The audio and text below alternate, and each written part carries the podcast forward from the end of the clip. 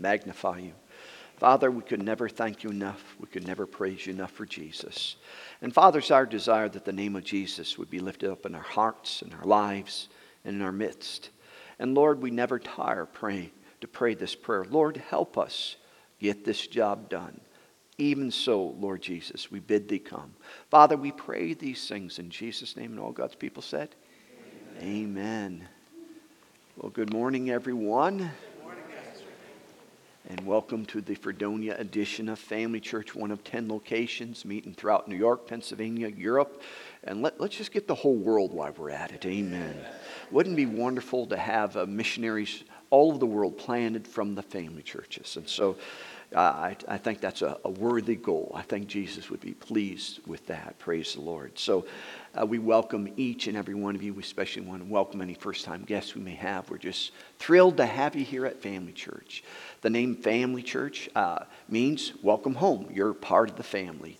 And if we had a red carpet, we roll it out for you. But we got something better than red. This is kind of a gold color, so we're rolling out the gold carpet. So welcome. We're so glad you're here, return guests, and all those watching via live stream all over the world uh, through the internet. So we welcome all of you. And those watching online, whatever we're doing here, go ahead and do there, and you'll receive the, the most out of the service.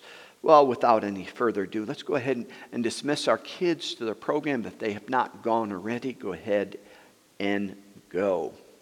And for the rest of us, if you have your Bibles, let's go ahead and turn to the book of Matthew, chapter 17. Matthew, chapter 17. Several weeks ago, we began a new series entitled A Super natural supply.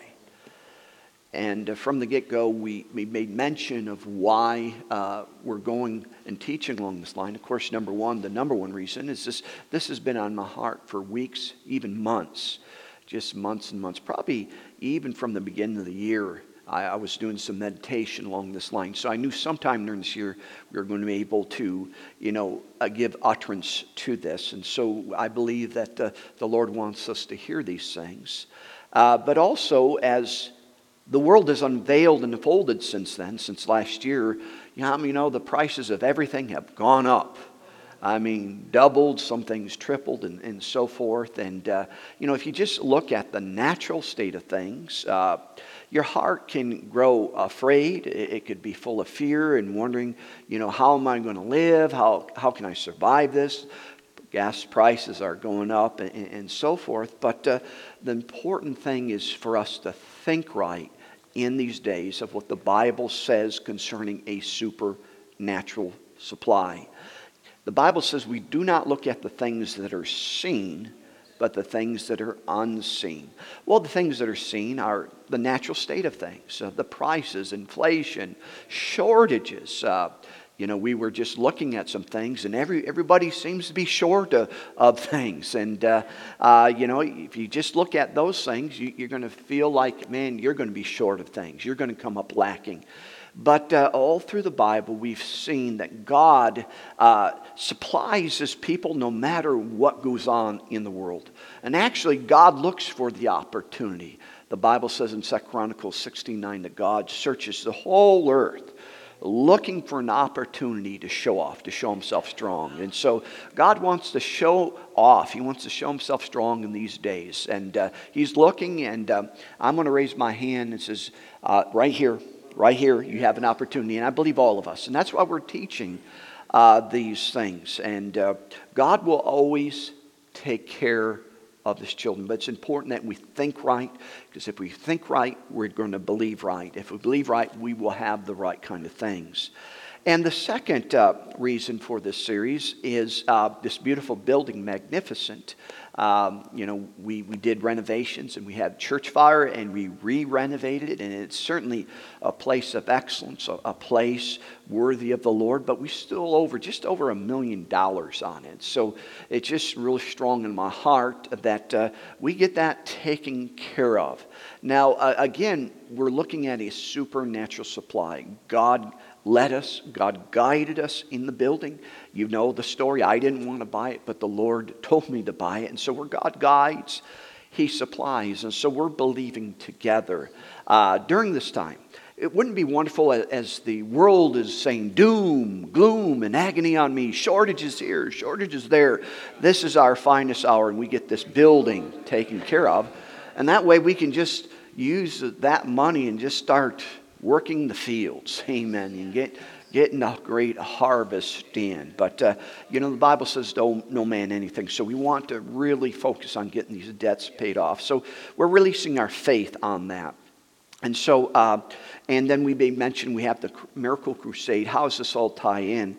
Well, we're believing uh, as a church to um, raise $30,000 to help them with expenses. They come at their own expense. Uh, you know, they, they fly here, hotels, rent cars, and, and so forth. They still have payroll and, and things like that. And so it is a great opportunity for us to sow a seed as a church. And we're not going to take much time with this, but put people in remembrance of these things that uh, we want to raise $30,000 and make that a seed towards a miracle crusade. And the harvest of that seed we believe to go towards this building, just to help annihilate that debt. And so as people give, of course, they'll receive a personal harvest as we give as a church. Um, we're going to receive a harvest, and we want that harvest towards the building. And so uh, we're just trusting that everybody is following their hearts what they want to do. Um, how much was raised? Uh, okay, 4,700. I put 4,500 in myself already. and so praise the Lord. I got, I, uh, my, my goal was $6,000 between me and my organization. And so, but I, I, know what you're doing. You're praying, you're seeking God, and you know, you have to August 1st. And so it will come in. Praise the Lord. But what if you don't have any money? Again, for those of you visiting, I'm, this, is, this is home business. You know, if you were in a home and you had to repair your roof, you, you would talk, you know, how, how are we going to pay the roof? What, what should we do? Should we go on vacation? Not go on vacation, pay the roof. And so this is a little bit of home business. So if you're visiting, we, we don't talk about these things all the time, but uh, this is just a little bit of house business here. But if you have no money, this is a great thing. 2 Corinthians 9:10 Now he that ministered seed to the sower both minister bread for your food and multiply your seed sow to increase the fruits of your righteousness. And so um, here God says he'll give seed to the sower. And so all of us can ask God for seed. If you absolutely have no money, I have not cent to my name, you're a perfect candidate for God to show himself strong. So have, have a figure in your heart. Say, God, I ask you for this amount of seed and God will give seed to the sower. And so I trust that all of us are get involved in this. And it's a wonderful thing that here God can give you seed, you plant that seed, and you'll multiply that seed as if it was your seed that began with, and uh, it's a win win situation. So uh, we just want to put people in remembrance of that and also prayer. We're going to be praying after the service and Monday night prayer, not this Monday because of a holiday, but we're, we're praying, bringing both a natural and supernatural supply. So the commercial is over. I said all that just to give you time to find Matthew chapter 17. Matthew chapter 17. And start with verse 24. And when they, Jesus and his disciples, were come to Capernaum, they that received the tribute or tax money came to Peter and said, Doth not your master pay taxes? You got to love that King James, double negatives. Now, remember in English, when you have two negatives, it makes it a positive, if I remember. So, what it's saying, does your master pay taxes? And of course, Peter said, yes, he does. And when he has come to the house, Jesus' house, uh, Jesus prevented or stopped him, saying, What are you thinking on? How are you thinking, Simon? Of whom do the kings of the earth take custom or tribute of their own children or of strangers? Peter said to him, Of strangers. Jesus said unto him, Then the children are free, notwithstanding. Lest we should offend them, go into the sea, cast a hook, take up the fish that first cometh up, and when thou hast opened his mouth, thou shalt find a piece of money. Take and give unto them and uh, for me and for thee. And so we've been using this account to look at God's supernatural supply. Now, there are many, many cases from Genesis even to the book of Revelation of how God takes good care of his people. but why have we singled out this account? We made mention that the book of John says if all the miracles, if all the teachings of Jesus were recorded in the Bible, the, the Bible would be too big. I mean, you know, to be this thick, and, and you know, we'd, we'd have to just, uh, you know, hire people to carry our Bibles because they'd be so big. But the, the accounts that are recorded were recorded for a purpose. They were hand selected by the Holy Ghost. That way we would know some things and we believe some things. So this account was handpicked by the Holy Ghost that we can learn some things. And the first thing we drew your attention, real quick for review, is that uh, when Peter was asked about paying taxes, he, he answered correctly, but he was thinking on something. Evidently, having to pay taxes, or maybe how are we going to pay this tax? Uh, why should we pay this tax? You know, he, he was thinking on something. Now, the Bible does not say what he was thinking on, but we know that it was wrong because Jesus had to correct his thinking. Ha, have you ever had something come up and you started thinking on it? You got a, you got a bill you weren't expecting. How many one of the first things you do, you start thinking about that bill?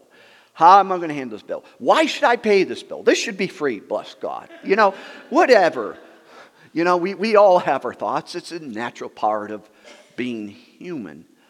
But uh, it was very interesting that uh, it was important to the master that Jesus corrected Peter's thinking.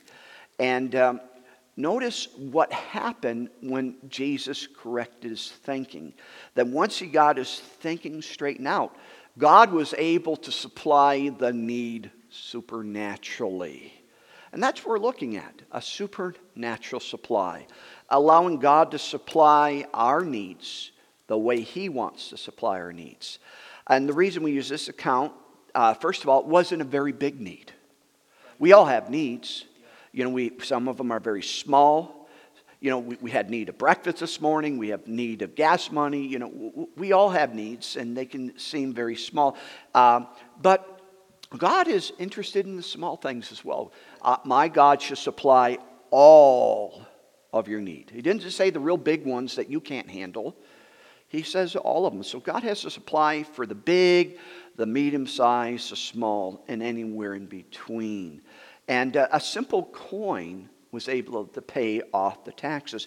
But yet, God wanted to supply that very simple need, and He supplied it supernaturally. They, they could have just paid it with the money they had at hand.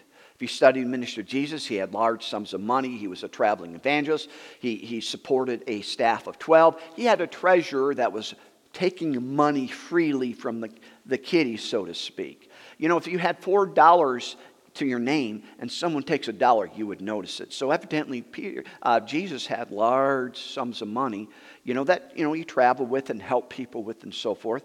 And they could have just naturally gone to default mode. What is default mode? We all have a default mode. You know what it is? You know, a bill comes in, a need comes in, Default is we go immediately to our checking account, we look to our assets, uh, assets, and we see if we have enough supply to annihilate the need, and we, we default on that. And if we don't, then uh, we either do credit or we start selling things. We, we have a, a default. How are we going to supply that need? And maybe that's what Peter was thinking on. Oh, yeah, you know, I'm going to have to go to Judas. Me and Judas don't get along too well. He's very tight with the money, and then I'm going to have to fill out a spending memo. You know, I, I, I just assume, you know, borrow it from someone else. Who knows? He could have he could have just naturally took care of that.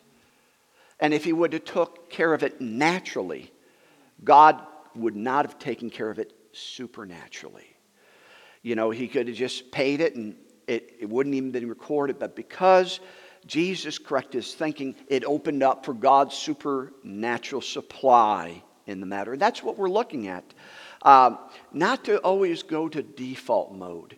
Now, don't get me wrong. If you're going to Walmart and you have a shopping cart, you know, you ought not just to be walking around and says, I'm going to wait for God to pay for my groceries. You know, we're, we're talking you know, use wisdom, common sense, but, but there are things in life that maybe we can pay. Maybe your tax bill, maybe a project coming up, and maybe you've saved money. Uh, you know, we ought to just pause for a moment and, and say this, Lord, you know, I, I could do it this way. This is, this is my default mode. This is how I'm planning to take care of it. But you want to supply all my needs. Do you have a different way that you want to supply this? I, know this, the Lord has told me, um, you know, at, at, times, is don't go out and buy that, believe me for it. You know, I, I could have just paid for it on my default mode, but the Lord wanted me to believe Him for it. How many know faith pleases God? And God gets glory when we allow Him to work in these areas and to supply all of our needs. And we need to know that God is no respecter of persons. What He has done for one, He will do for all. But um, the important thing is that we think right about these things.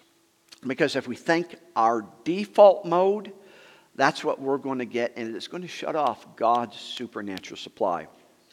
We, we took time, and we're not going to look at it, but we, we have newer people all the time. In Matthew 6, 25 through 34, Jesus said this that he had a supernatural supply. God, God knows the things you need of.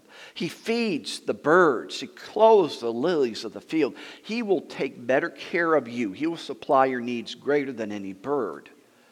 But very interesting, between verse 25 and 34, five times. And it's on the over the screen. This is the first one. It says this. Oh, bad.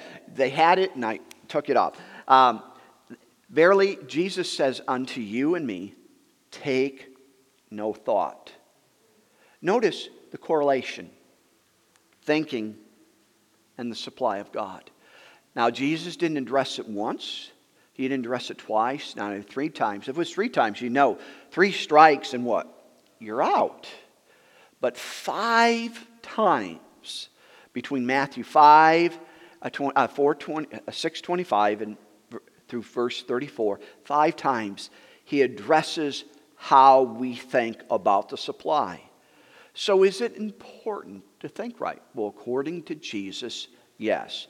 Uh, a scripture we'll just refer to real quick Proverbs 23 7, if you could put that on the overhead screen. And we make reference to this, but we want you to see Proverbs 23 7, excuse me, 23 7. For as a man thinketh in his heart, so is he. Was that saying, as you think, so are you? It, you know, and we, we understand this in all aspects of life. If you think yourself as a, a unworthy, a miserable, poor person, a, a unworthy person, I can't do anything right. Everything I do fails. How many know if you think that way, that, that way is going to show up in your life. And so this is a law. And this is why Jesus was talking about the supply. Because if you're thinking small, you're going to receive small. If you're thinking default mode and only what you have at hand, that's all, as you think, that's all you're going to have. But if you can change your default thinking and begin to think like God thinks, Think His thoughts, think in line with His word, and allow a supernatural supply in your life, you can have more. Now, Isaiah 55, uh, verses 8 through 9, we'll look at the overhead screen. Isaiah 55, 8. This is the words of God. Verse 8 For my thoughts are not your thoughts. Pause, on hold. All right? Peter about the tax money had his thoughts. He was thinking his thoughts of how to handle it, what should be done or shouldn't be done. Why do I not pay it and just pretend I did? You know, whatever he was thinking on. Those were his thoughts. They weren't Jesus' thoughts. Jesus had to get Peter lined up with the thoughts of God. And so here, again, we're looking at thoughts. My thoughts are not your thoughts, neither are my ways your ways. Our ways default mode. How we're going to handle it. If, if we don't have it on hand, we start selling, buying, put it on credit, whatever. And verse 9 tells us how different God's thoughts and ways are from ours. As the heavens are higher than the earth, so are my ways higher than your ways, and my thoughts higher than your thoughts. As a man thinketh, so is he. So if we think our natural thoughts, we'll live a natural life, and we will shut off God's higher ways because we're not thinking his thoughts. And so, again, that's why it's important to think right. Because you go back to that story of Peter, I don't think Peter was thinking, you know what? We got to pay tax money. I'm just going to go fishing and I'm going to get coins out of the fish's mouth and I'll pay the bill that way. I guarantee you, Peter was not thinking like that. Peter was thinking naturally default mode, like we do. And we, there's nothing wrong. I mean, you know, you should, you should have some capability to keep a ledger, you know, and uh, to be able to keep your, your books in the black and, and, so forth. But you have to understand that your, your checkbook and your calculator does not have the God supply button added to it. You know, and so Peter may have been calculating how to pay it, and that was his thoughts. But God's, God wanted us to, want him to see bigger. And God wants us to see bigger, higher than the earth. And so God, God wants to supply our needs supernaturally. And so we got to allow him by thinking right. And so we, we've been on a journey together. We, we looked at uh, God's original intention of man, that God made a full supply in the earth when he created uh, man, the supply was already there. And he, he made paradise, the Garden of Eden, and that was God's original intent. And we also looked at this, the famous Lord's Prayer that many of us in our old churches, we would say it every Sunday Our Father, who art in heaven, hallowed be thy name. Thy kingdom come, and what? Thy will be done on earth as in heaven. Even the most traditional uh, churches. We, we prayed that every Sunday. You know, we, we didn't know what we were praying, but we prayed every Sunday. But Jesus, Jesus said that this prayer is whatever's going on in heaven is God's will. And God wants His will that's going on in heaven to be done in the earth. And we, we just, for a moment, looked at heaven. We saw there's no sickness and disease in heaven. No, no, no. There's no poverty, there's no shacks, there's no want and lack. You know, we, we get all giddy. Oh, if we get a gold ring or a gem on a ring, God paves the road with that stuff.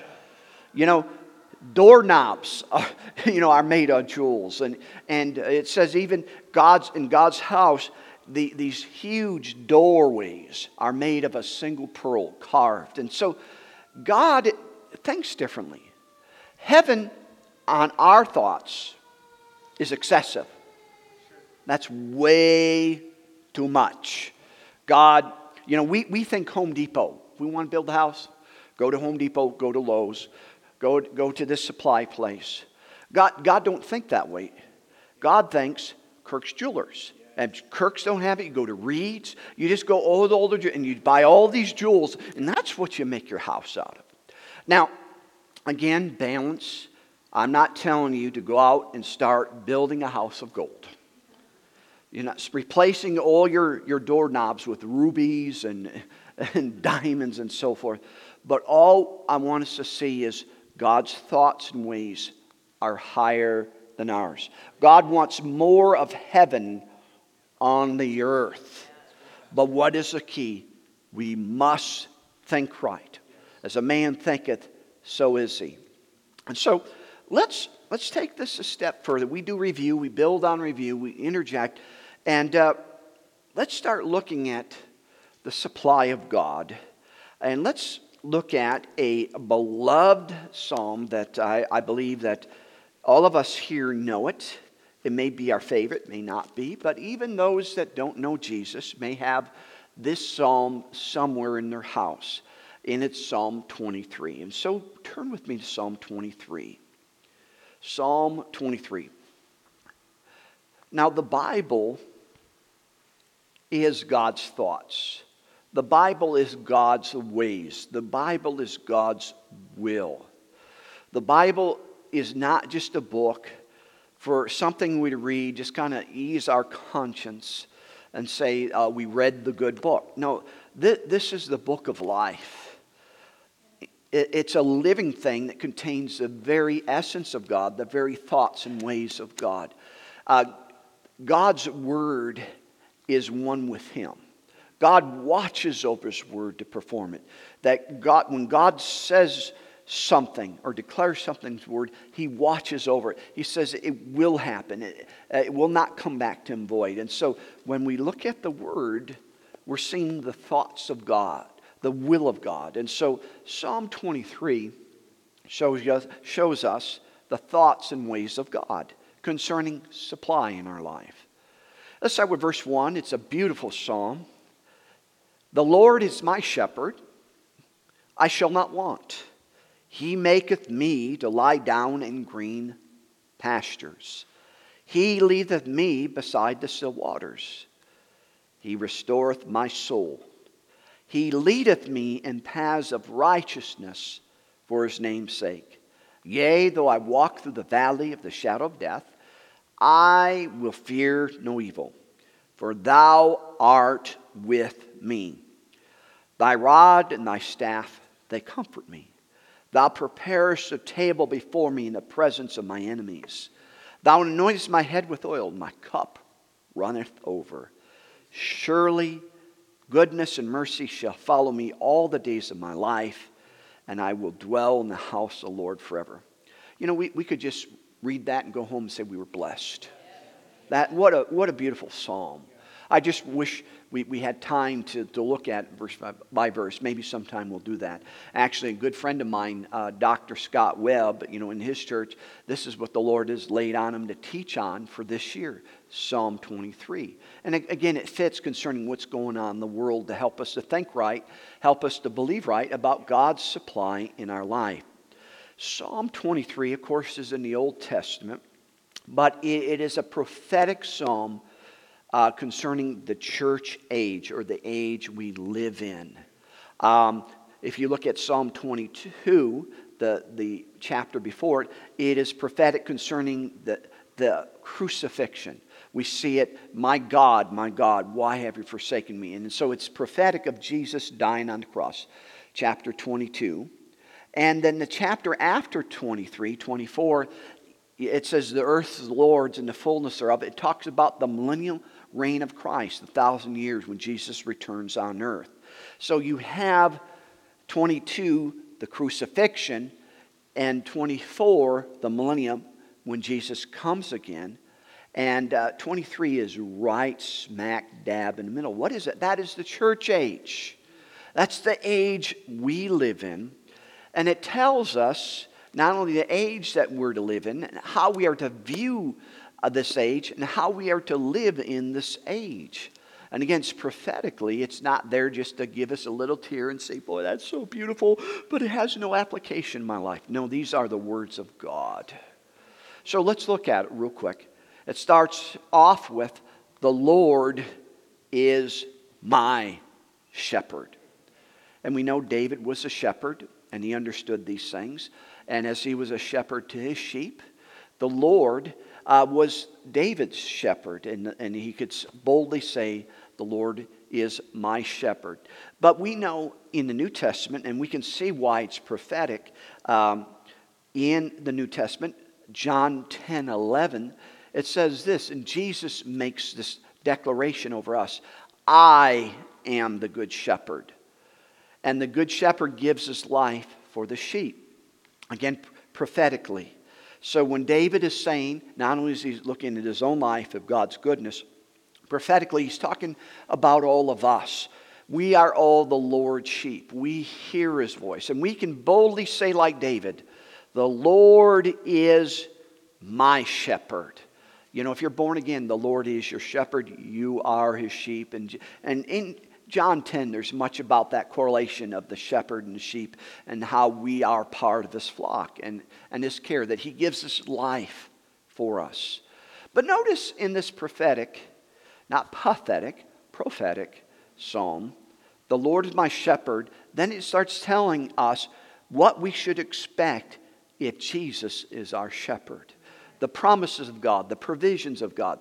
Notice the first thing it says If the Lord is my shepherd, I shall be full of want, you know, full of cares, full of worries, always needing, never having enough. No, it says, I shall not want.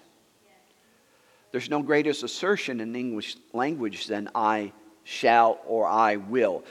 In this case, it's negative. I shall not. That means it's impossible if the Lord is my shepherd for me to want. Very interesting. First thing. I mean, Usually the first thing is, is very important. So David here prophesying about our age. If the Lord is our shepherd, the first thing that's going to show up in our life that we shall not shall not want. Now, again, it's important that we understand what it's saying because you can interpret the Bible and just say anything you want to say. And you could look at that, especially in the King James, and you could look at the Lord's my shepherd, I shall not want. And you can interpret it in a very religious mindset, a very negative mindset. You know, the Lord is my shepherd, I shall not want. That means I should not covet. I should not uh, want anything beyond my humble means. That uh, humble and meager is a lot for my life, and it's His will for my life. But that's not what it's saying. That's not what David is saying. You know, it didn't, it didn't say, The Lord is my shepherd. I'm full of wants, but I'm content with my wants. I'm content with it. No, I, I won't. In the Hebrew, the Old Testament was written in Hebrew, want here means to lack or be without. And so when he's saying, The Lord is my shepherd, I shall not lack, I shall not be without. Again, this is not man's interpretation.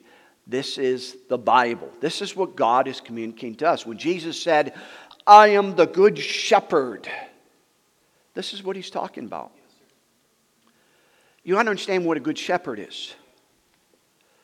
You know, a good shepherd is not one, if we were to have a shepherd come out followed by his sheep through, through this exit, uh, entrance here, and all of a sudden, th- this shepherd has the latest fashions of robes. The, the greatest, he, has got his name, his name engraved in his staff, maybe a little ruby or diamond. You know, he has, he has Louis Vuitton sandals on, you know, you know and, and he walks in and man, and he is dressed, he is well fed, he's well catered to. Then you look at his sheep, his sheep are limping, his sheep are underfed, his sheep are depressed, and, and his sheep just they can't even make it across. They're so full of wants and needs. You, you wouldn't say, man, that's a great shepherd. Look at him. Look how well he's dressed. Look at the way he walks. Look at the way he talks. No, a good shepherd is depicted by the quality of the life he gives the sheep. It doesn't matter how the shepherd's dressed. You look at the sheep. If the sheep are fed, well taken care of, combed, groomed, they're happy, that is a good shepherd. And the same thing, Jesus said, I'm the good shepherd. I give my life for the sheep. And so, literally, it means the Lord is my shepherd. I shall not be in lack or, or without. Other translations, God's Word translations, the Lord is my shepherd. I am never in need. The Amplified, the Lord is my shepherd to feed, guide, and shield me. I shall not lack and many translations. I mean, so many. I, I have multitude translation. Most of them will say, I lack for nothing. I lack for nothing. I'm supplied fully. Those type of things. So the Lord is our shepherd. And it says we lack for nothing. Do you think that that word has tapered off when, and it was only good for up to the first 5,000 years, but once it comes to these end days, you know, you may be in want. You know, my supply will run out. No, God's words are eternal. God's, this is for our age. That no matter, if gas goes up $10 a gallon, you know, immediately you think, oh my God, oh my God, I'm going to get a bicycle. Well, those are your thoughts. We ought to be saying, I shall not want. I'll have a full tank. If, if prices go up, God's supplies goes up in my life. I shall not lack. I shall not want. And all of these promises, I mean, I, I would just love to go through each one. Uh, he restores your soul, spirit, soul, and body. He will take care of you. But let's look at verse in chapter, I'm at verse 5, Psalm 23, verse 5. The first thing he says, I will not lack.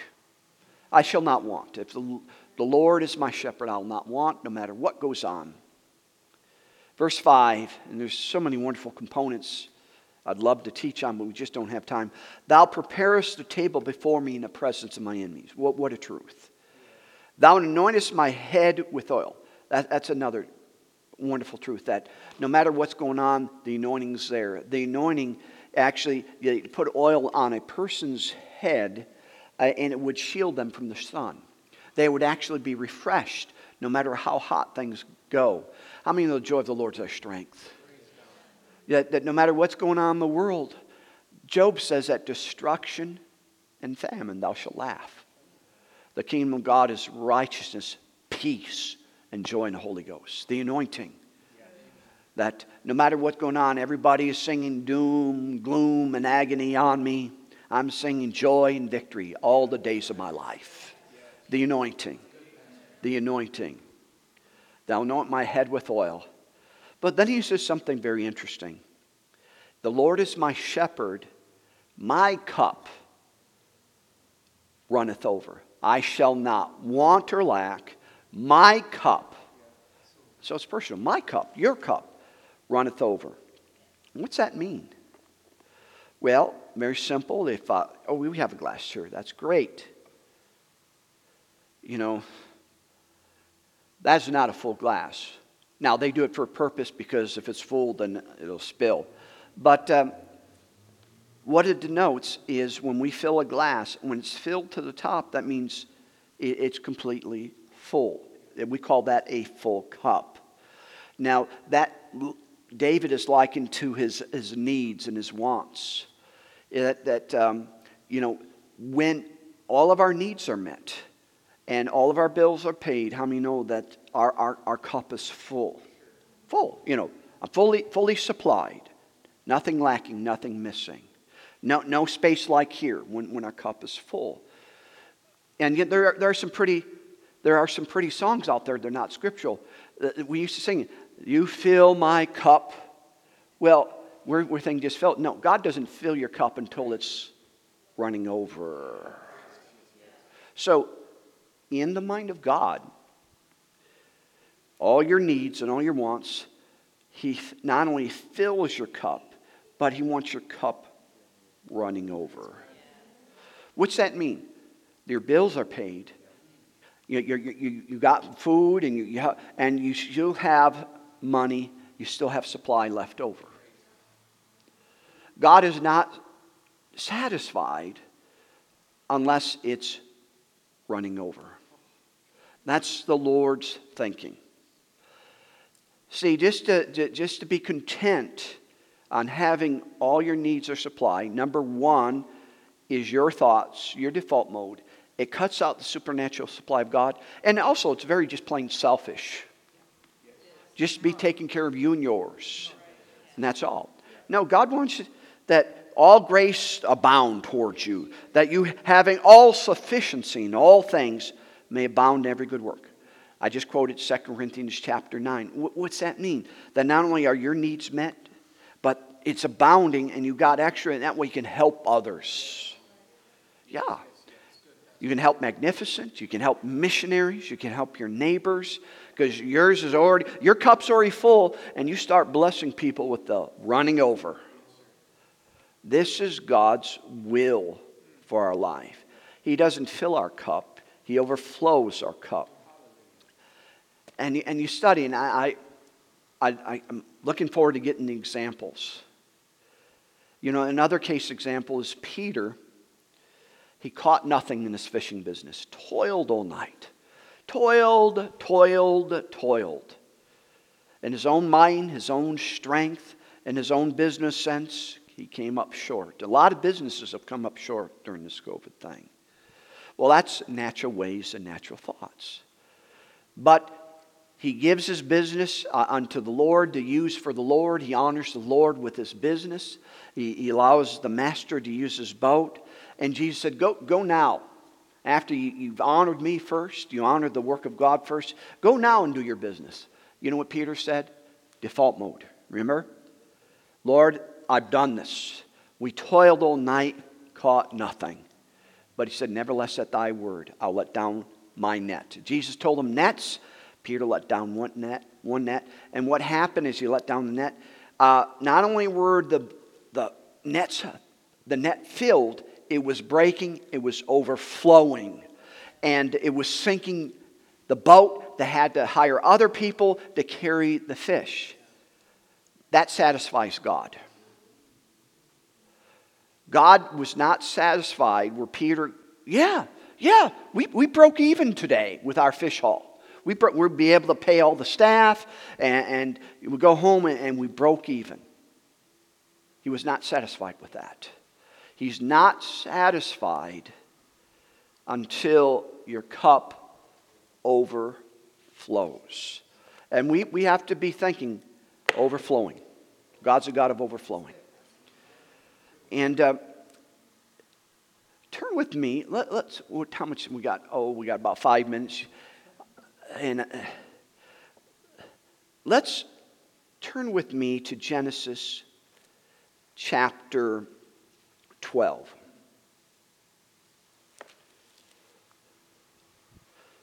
I was going to take us and look at the redemptive names of God. God in the Old Testament would reveal himself to his people through his name. And there were seven main redemptive names. Of course, one of them was Jehovah Jireh. We have songs about that. Many of us know what that means. The Lord is my provider.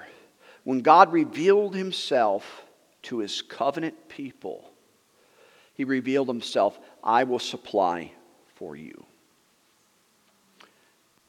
Now remember, Philippians 4:19, but my God shall supply all of your needs what? According to his riches and glory. That's what he's talking about. He in the Old Testament, I will supply. And we see this in the wilderness. When the children of Israel wandered for 40 years in the wilderness before they got into the promised land, there was no Walmart there, no Tops Market. Yes, brothers and sisters, there was no Starbucks or even Tim's. There was no mass supply of water. There, w- there was no food in the desert. And yet, for 40 years, he supplied, he sustained them. He, he rained bread from heaven every day. Every day from heaven, bread would appear on the ground and fed two to three million people for 40 years. And when they wanted, when they got tired of bread, they want meat, he sent a wind and quail just filled and fed. And they, they had so much they vomited out of their mouth. In the wilderness, where there was no stores, when there was no natural supply there, God supplied. And he revealed that's my name, Jehovah Jireh. I will supply. Elijah, when he had to go in hiding, he hid himself. He couldn't be seen in the store. What God do? God brought food to him via ravens. I will supply. It doesn't matter what the economy is doing. In Elijah's day, the economy was bad. In the wilderness, there is no economy, there is no stores, there is no markets. But yet, God will supply. And God is the same yesterday, today, and forever. But another name he revealed himself is to Abram or Abraham. And maybe you've heard this name. El Shaddai. And we know what that means. it means God Almighty or the God who is more than enough. We have songs. You're more than enough. You know, I'm not going to sing it for you, but we used to sing it here. He is the God who is more than enough. Again, when God reveals himself, he reveals himself to who he is and what he will do. I am Jehovah Jireh. I am your provider. I am El Shaddai. I am all powerful and I will take care of you. I will provide for you. And for you to be in want, it means that God has died. God, God's ways and means are not bound by earthly economies, earthly supply. It's proven throughout all the Bible. Now, when, when God appeared to Abraham in Genesis 12, 1 through 3, maybe we'll just kind of set this up the stage for the next time we're here. Now the Lord said to Abraham, Abram, Get thee out of thy country and out of thy kindred, out of thy father's house to the land that I will show thee. And that's a type of, of being born again, getting out of the devil's household, getting into the household of God. And notice when we, when we come into God's household and God's obedience, notice what God says I will make thee a great nation, I will bless thee, I will make thy name great, and you will be a blessing. And I will bless them that bless thee, I will curse him that curses thee, and all the families of the earth shall be blessed. So God reveals himself as El Shaddai, and he says to Abraham, You know, you, know, you understand God was the original Godfather. God gave Abram a proposition he could not refuse. He says, Abraham, you served me and allow me to be your God. This is what I'm going to do for you. And it's a sevenfold blessing. Notice how many times I will bless thee. You shall be a blessing. The blessing, the Al Shaddai, in effect. Now, why in the world is it so important that we look at Abraham? Galatians 3 13, 14, real quick. Christ, Galatians 3:13, Christ hath redeemed us. Oh, there it is. Christ hath redeemed us from the curse of the law, being made a curse for us, as is written, Cursed is everyone hanging on the tree. Now, notice this, very important. That the blessing of Abraham might come on the Gentiles through Jesus Christ, that we might receive the promised Spirit through faith. Notice that when we become born again, Jesus redeems us from the curse. And we'll look at that eventually. Not, we don't have time today, maybe next time. And notice what becomes ours the blessing of what? Abraham. What is the blessing of Abraham? We just read it. So let's read it again. So, what Abraham got belongs to you and I when we're born again. And let's start with verse 2, Genesis 12, 2. And I will make thee a great nation. I will bless thee, I will make thy name great, and thou shalt be a blessing. I will bless them that bless thee, I will curse him that curses you, and all the families here shall be blessed. That means everyone that's around us will be blessed. This is El Shaddai. But in the New Testament, it says, What Abraham has, what I gave him as El Shaddai, I give to every one of my children. It doesn't seem like there's want, it doesn't seem like there's lack. Here, Christ died to give us the blessing of Abraham. Now, real quick, what's this blessing look like? Now, be real quick back there because I, I don't want to take too much time. Genesis 13, 1 through 2. After God blessed them and, and Abraham gave his life to God, Abraham went out of Egypt, and he and his wife, and all they had, and Lot with him to south. Notice this. And Abraham was very rich in cattle, silver, and gold. Well, why is it important? That the blessing of Abraham might come upon you. El Shaddai. New Testament. This is what Jesus died for, for us to have this. Now, cattle's not my thing. But you have to understand what is cattle? Food, steaks, filet mignon, T bones, ribeye. You know? And it was a means of trading. He was very rich in supply, food, sustenance. He was very rich in silver and gold. What is that? The blessing of Abraham. God says, if you'll serve me, I will bless you. Do you think God upheld this in the bargain? It's looking very good. Why is this important? What God gave to Abraham belongs to us in Christ Jesus. The blessing of Abraham will make us very rich. Well, I don't believe that. That's why we're teaching this. You think wrong, you believe wrong.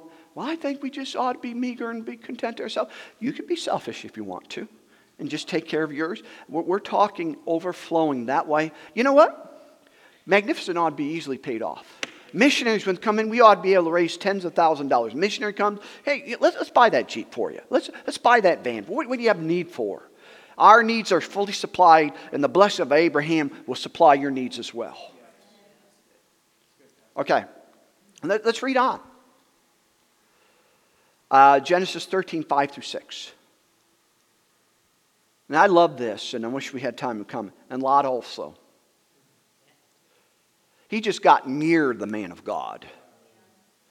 And with, went with Abram and had flocks and herds and tents. And the land was not able to bear them that they might dwell together, for their substance, what? Was great. They could not dwell together. You know what that's saying? He had too much. You go to the pantry, there's not enough space. You go to your closet, there's not enough space. You go to your barn, there's not enough space. You're being excessive. Exactly. God's thoughts. Everything I'm sharing with you is Bible. The world will tell you, the devil will tell you to think small, to, and, and, and, and, that way you shut off what God will do for you. God gets no glory in you just being in default mode. The blessing of Abraham. And now my time is, is, so gone, and I'm just getting started. But that's the beauty.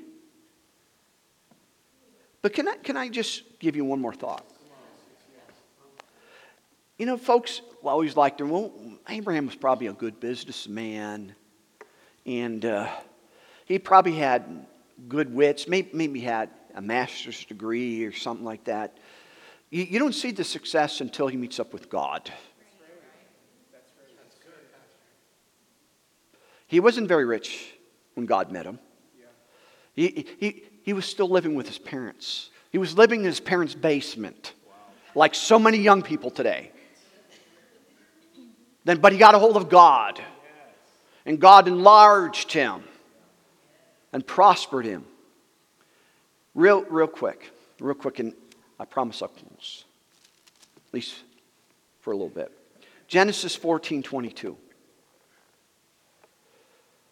You read about Abram, the man who was living in his daddy's basement, gets a hold of God. God makes him His nephew Lot had so much substance that they had to separate. We just we can't live. My barns aren't big enough for your stuff and my stuff. You know, my, there's not enough land between all of our goods and our cattle. You're going to have to go away and separate between us. Well, when he separated, um, there was a war going on, and Lot got captured because he, he dwelt in Sodom. And so Sodom, the king of Sodom, all the people of Sodom, and all the treasures of Sodom were taken. But because Abraham's nephew was in Sodom, Abraham rescued him with 30 armed men. 300, excuse me, 300 armed men. He, Abraham had an army. He, he was the original godfather. Imagine that, living from his, in his parents' basement, being very rich, and had uh, he had 300 armed men. Well, I just don't believe in that. Exactly. That's why we don't see this type of thing. And I'm not talking about having 300, but just means and ability and help and you need something i can pay for the plumber i can pay for the carpenter i can pay for anything i need. And so he rescues lot. Now listen to this. And abraham and the king of sodom is so grateful for rescuing these people. He says you know what? Just give me my people back and all the stuff that this army took from me and my people, you keep that as a payment for rescuing us. And Abraham said to King of uh, Sodom, I have lifted my hands to the Lord, the Most High, possessor of heaven and earth. I will not take from thee a thread, even a shoelace, a shoelace. I will not take anything that is yours, lest you should say, I've made Abram rich. What is he saying? He could have had a lot of money from this. He says, I'm not going to take anything that's yours because you're going to go around, you're the one that made me rich. Who made Abram rich? His education? No. His business sense? No. I've lifted my hands. See, that's why when you worship God, you ought to lift your hands. I lift my hands. Part of our covenant, the Lord being our shepherd, is for us to be fully supplied like Abram. We're going to have to put it on pause, brothers and sisters, and build on this. We're enlarging our thinking. God is not satisfied until we experience the fullness of all that He has for you. You know, God's not satisfied if you're sickly, He wants you whole. God is not satisfied if you're living in sin, He wants you sin free. God is not satisfied if you're in lack, He wants you fully supplied. Let us pray. Father, we're just so grateful and thankful Lord, just help us. There's so much in these areas. In this area, this area needs to hear these things. As the wicked spirits have so worked hard to keep this area under oppression, depression, thinking small, and believing small. And Father, your word is not bound. And Father, I thank you that this word is getting into the hearts of the people and not only changing our lives, but changing our area, Father, to the glory of God with heads bowed and eyes closed, this morning we talked about God's supernatural supply, how God wants to take good care of us. Maybe you hear this may be all new to you. Maybe you're watching and say, I, I don't know about that, but we, we taught you from the Bible. And we want to encourage you just to be open and, and continue to listen on. Again, the Bible is God thoughts. We have our thoughts about things. We must embrace God's thoughts about things. And uh, that's the beautiful thing when we come into a covenant relationship with God through the Lord Jesus Christ, we become a recipient of all that God has promised and provided. But, real quick, if there's anybody here this morning or anyone watching online that uh, you're not in covenant with God, how do you become a covenant with God? Jesus said this way you must be born again. You know, going to church doesn't make you a Christian. Going, you know, keeping the Ten Commandments doesn't make you a Christian. Being born again does. And Jesus said, No man will enter, will get into heaven without being born again. Why is that? We've all sinned, come short of the glory of God. That if we sin once in our life, and we all have, that will keep us out of God, uh, from the kingdom of God. And there's no natural remedy for sin. Only the blood of God, only the blood of Jesus. That's why the Bible says, whoever calls on the name of Jesus shall be saved. So, real quick, heads are bowed, eyes are closed. Is there anybody here, you've never been born again?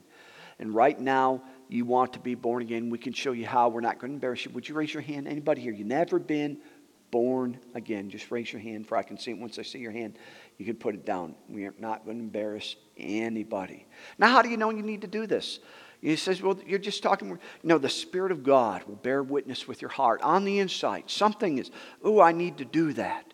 That is Jesus knocking at the door of your heart. That's how real, how personal God is. Your, your mind may say, Well, I've been a member of this church for so many years, I'm a good person. Those things don't get us into heaven. Being born again, the Spirit of God will bear witness with your spirit. Right now, if you're, you're, you're on the inside, your belly, your conscience is saying, Man, I need to do that That's how awesome God is. He is reaching out to you personally. That's how real God is. What an awesome God we serve. Is anybody, one last time, anybody, you feel that tug in their heart wants to be born again, raise your hand. And again, when you raise your hand, we're not going to embarrass you. We're just going to acknowledge it, and then uh, we're going to pray. And if you're watching online, I can't see your hand, but God can. Go ahead and raise your hand right now. I'm going to give one more invitation. Maybe you're hearing "I've been born again. You, you are a child of God, but you're what we call backslidden, the Bible calls a prodigal son or daughter. You're away from God and your heart tells you that, and you want to come back home like the prodigal son. You come to your senses. It, it, it's so much better being in God's house. And if that's you, would you raise your hand? Anybody here? Anybody here? You want to rededicate your life to the Lord? I know we're here and it's mostly home folks, but if you're watching online, go ahead and raise your hand. And if you raised your hand and any one of those invitations, right now call on God. How do you do that? Just a simple prayer like this Say, Dear God, I believe that Jesus is your son. I believe he died and he rose again for me. And right now, I accept Jesus as my Lord and Savior. And if you prayed that prayer watching online, go ahead and contact us. Let us know. We want to rejoice with you, and also we want to help you get started in your new walk with God. Amen. Praise the Lord. While we trust you, we're helped and blessed. We're enlarging our thinking together. Uh, what we're going to do is the worship team, we're going to just end the service directing our hearts to the Lord, thanking Him for what we've heard and allowing Him to speak in our lives. Then we'll, we'll dismiss it, but if you want to pray with us for the Miracle Crusade, we'll be praying for about 10 minutes, and then we can carry on our Memorial Day festivities. Go ahead, worship team.